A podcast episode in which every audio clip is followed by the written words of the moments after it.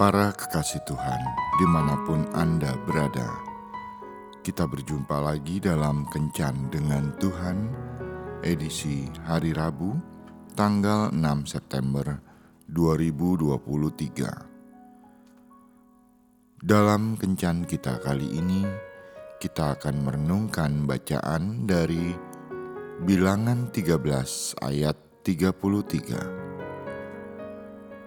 Juga kami lihat di sana orang-orang raksasa, orang enak yang berasal dari orang-orang raksasa.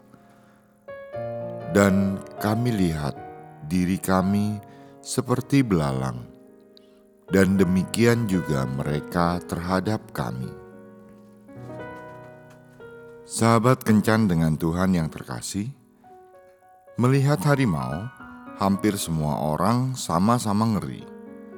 Taring, kuku, dan tubuhnya yang besar membuat kita takut. Tapi kesan mengenai harimau itu tidak sama satu dengan yang lain.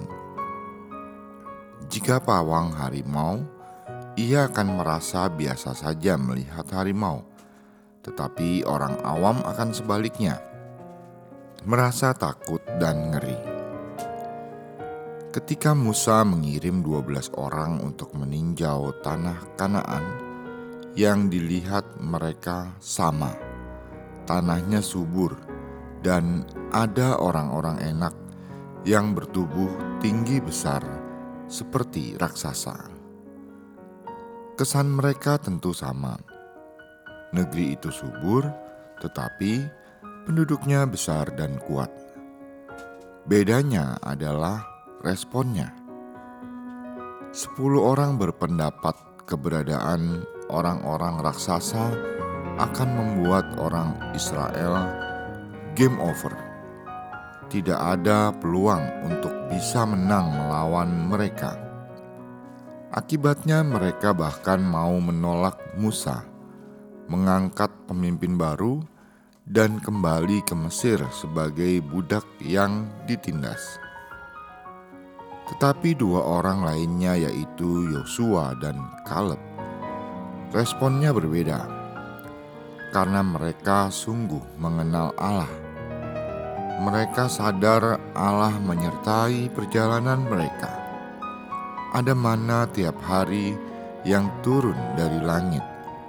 Ada tiang awan dan tiang api sebagai tanda penjagaan, perlindungan, dan kepemimpinan Allah.